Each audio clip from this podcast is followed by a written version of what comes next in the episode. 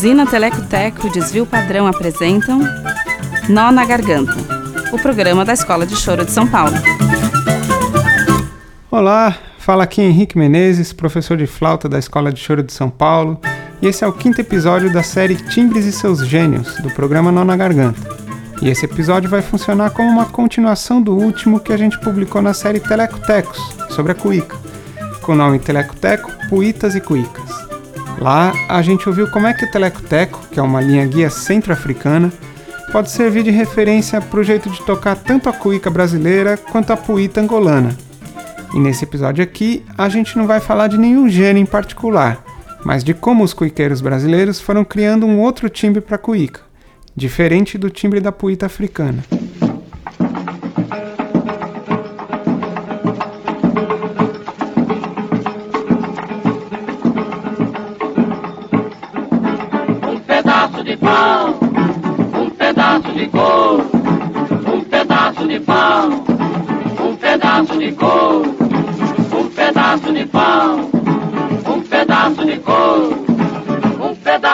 Pão, um pedaço de couro numa barriga. É assim que se faz uma comida.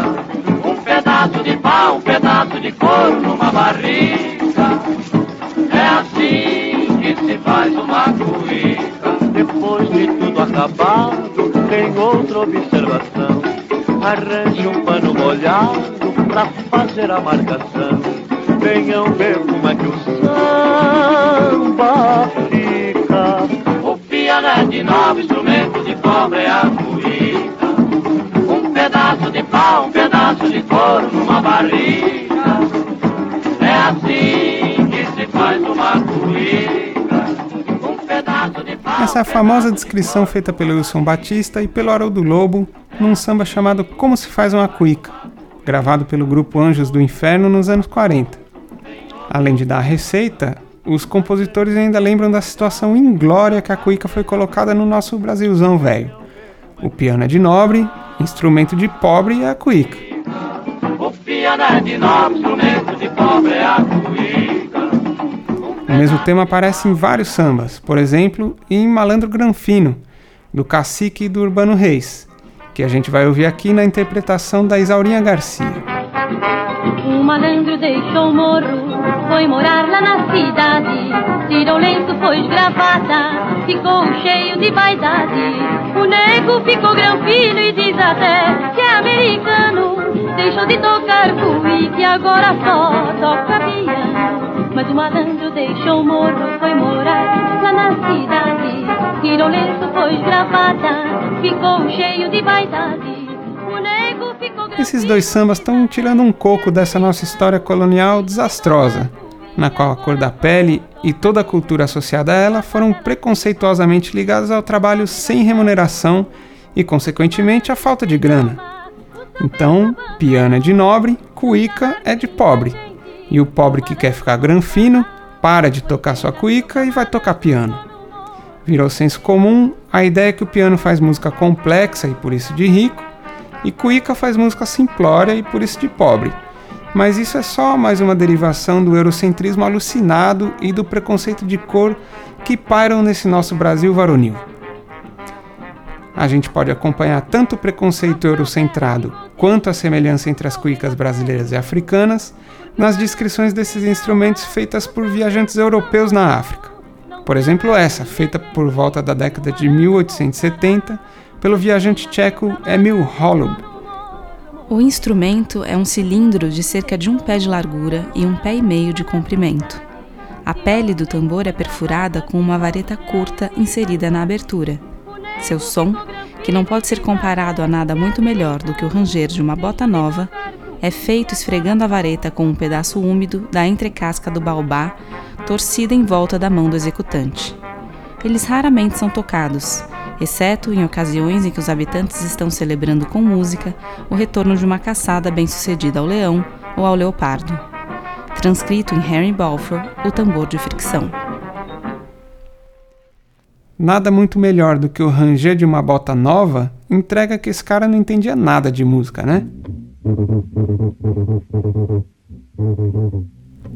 mas dá pra gente imaginar esse instrumento que ele descreve como sendo a cuíca, não dá?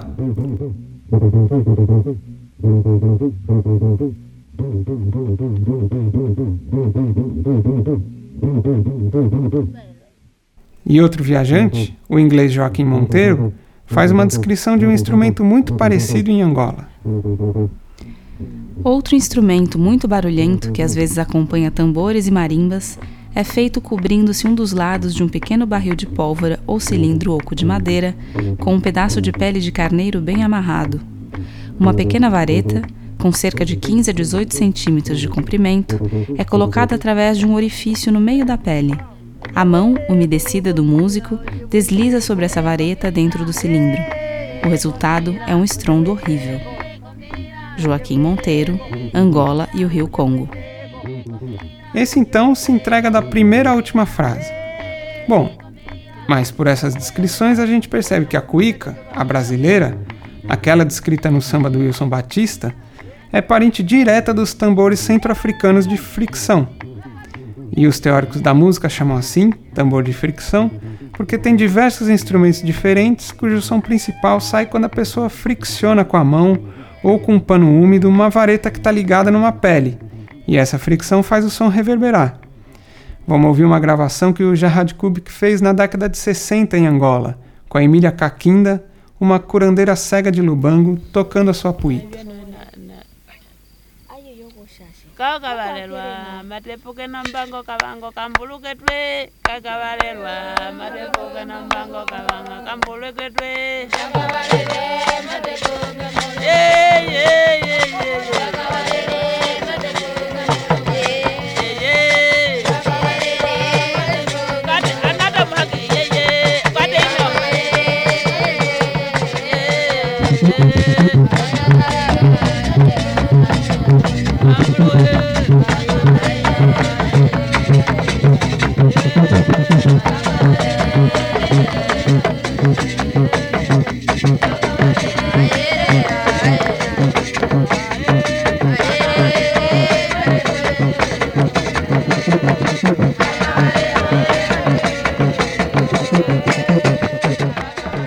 Timbre é bem diferente do da cuíca brasileira, não é? Não só o timbre, mas todo o contexto no qual o instrumento está inserido. Olha só o que o Casadimo Kuna diz sobre esse instrumento. Entre os bacongos, de onde o tambor de fricção deve ter alcançado o Novo Mundo, ou entre os cubas no Congo, o instrumento é dotado de um significado místico, manifesto no ato de representar e simbolizar as vozes dos defuntos ou o som do animal totêmico da tribo. Casadi Mukuna, contribuição banto na música popular brasileira. Então, pode ser, talvez, que o fato da Emília Caquinda ser curandeira tivesse a ver com ela tocar esse instrumento, já que ele tem um plano místico envolvido, de representação da voz dos mortos, ou de grandes animais felinos, como a onça, o leopardo ou o leão.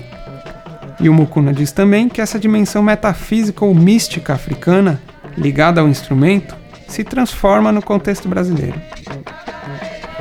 A escravidão acarretou a transplantação de africanos de suas tribos, terras, tradições, etc., para um novo mundo com um conjunto totalmente diferente de estilos de vida, regido por uma nova rede de relações. No Brasil, existe a persistência da estrutura organológica dos instrumentos musicais e cíclica dos padrões rítmicos, e a obliteração, sacrifício, dos seus valores étnicos. Pelo fato de estarem divorciadas da totalidade da expressão, os elementos culturais e musicais transplantados já começaram perdendo, se não drasticamente, pelo menos gradualmente, sua identidade mística e congêneres. Casa de Mucuna, contribuição banto na música popular brasileira.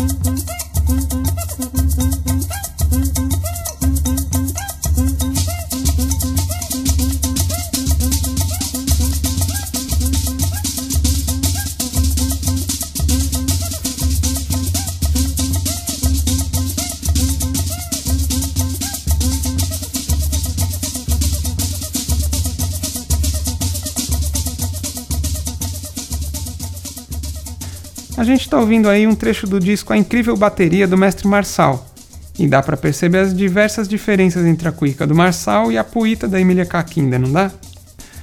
Uma coisa que me chama muito a atenção é que normalmente a puíta africana é bem mais grave e tem outras funções musicais quando comparada com as cuícas do telecoteco brasileiro, que são mais agudas e mais soltas. Por exemplo, olha só essa gravação incrível que o Alfredo Castro me mostrou, do cuiqueiro Boca de Ouro solando com o conjunto do Xixa o choro Flamengo do Bom Filho de Oliveira.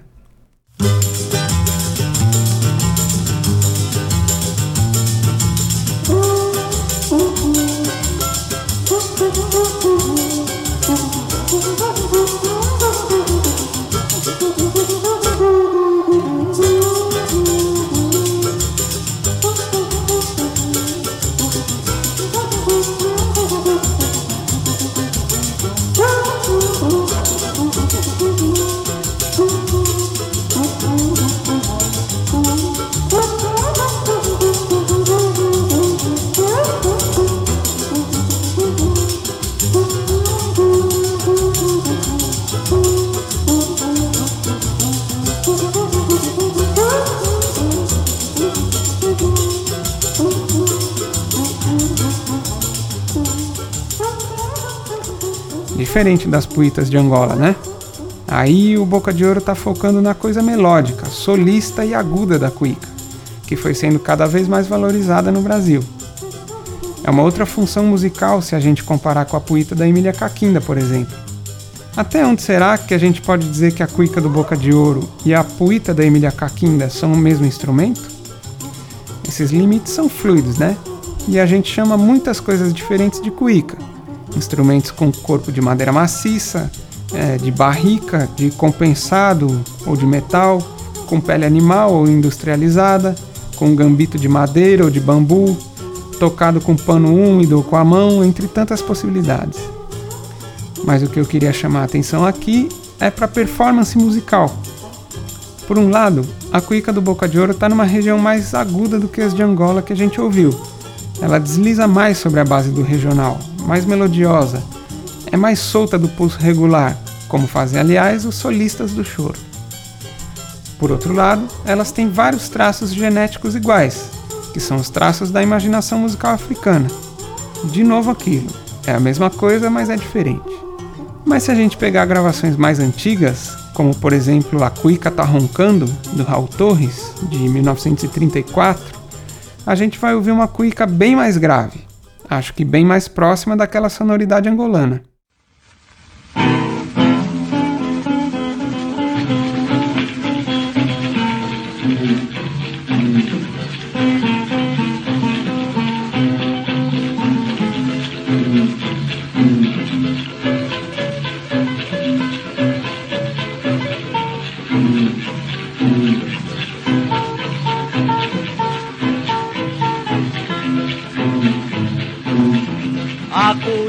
Tá roncando. O cantador tá cantando. A cuica tá roncando. O cantador tá cantando. Minha gente, eu só queria pra minha felicidade. Um batuque todo dia emulata de qualidade uma morena que eu amo pra fazer minha vontade. Uma viola de pinho pra chorar minha saudade. A cuíca tá roncando. O cantador tá cantando. A cuíca, sobretudo, teve a sua popularidade este ano. Instrumento de origem visivelmente negra, desempenha o papel de tuba embora muito primitivamente, nas orquestras improvisadas dos blocos e ranchos. A cuíca serve para sustentar o ritmo. Não possui nenhuma variedade de nota musical, mas com seu ronco peculiar faz o papel de verdadeira tuba de rua. Revista Fonoarte, 1930. Tuba de rua. Olha só como a cuíca era descrita nessa revista de música de 1930. O que será que aconteceu para a cuíca brasileira mudar tanto seu timbre em relação à puíta? Eu acho que a gente pode pensar naquilo que o Mukuna diz, que várias transformações da puita africana no Brasil podem estar ligadas ao escravismo e ao preconceito que ele traz. E acho, inclusive, que isso pode ter influenciado nas diferentes concepções de timbre. Por exemplo, vamos ouvir a marcha Cara de Cuica, do Aloysio Araújo e do Francisco Malfitano, onde o instrumento, e o seu timbre em particular, são usados como metáfora para dizer que eles acharam a moça feia.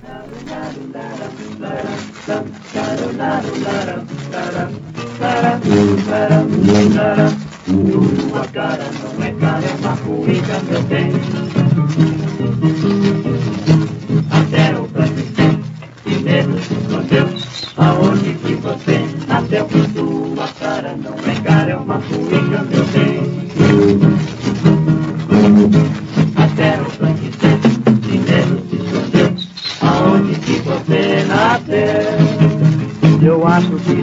A sua cara no museu ou em alguma história natural.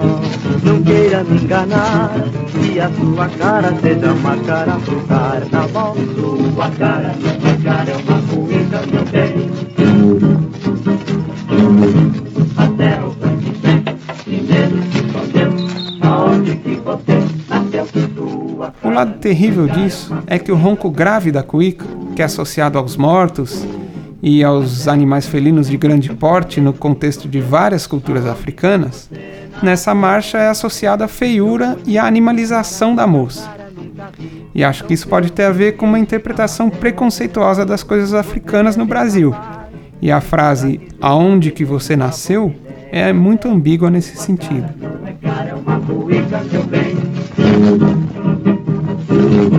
Até o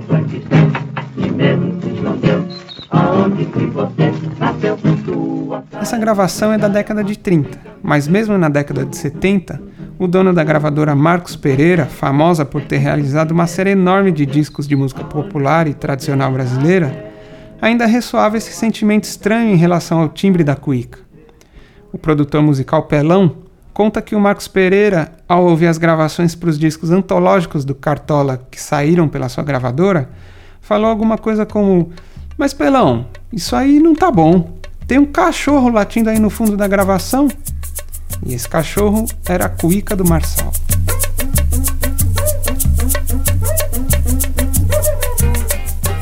Alvorada, lá no morro, que beleza.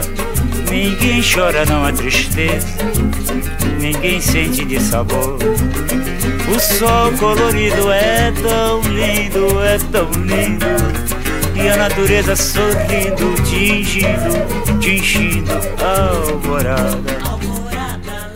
Então eu acho que a mudança de timbre de função da cuica brasileira podem ter a ver com o preconceito com as coisas africanas num país formado no escravismo. Pode ser que tenha alguma coisa do timbre da cuica brasileira que codifica a nossa história. Por um lado, escravismo e preconceito de cor. Por outro, criatividade e muita inventividade.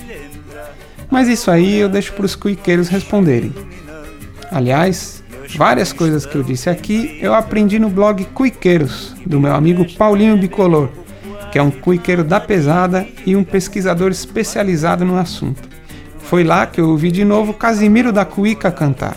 Para mim, a música do Casimiro tem a ver com todas essas coisas sobre as quais a gente falou aqui, e que por isso sou ao mesmo tempo triste e bela.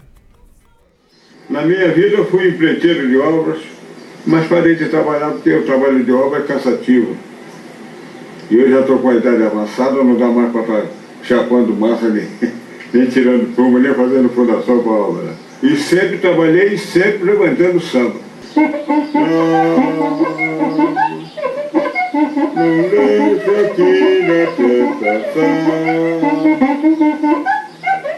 modificar nosso viver, alimento da ilusão. E só você sabe por quê. Na tristeza que me invade, sou eu e Deus é que sabe o que eu sinto por você. Procuro encontrar uma solução, eu não posso governar o coração que sofre por te amar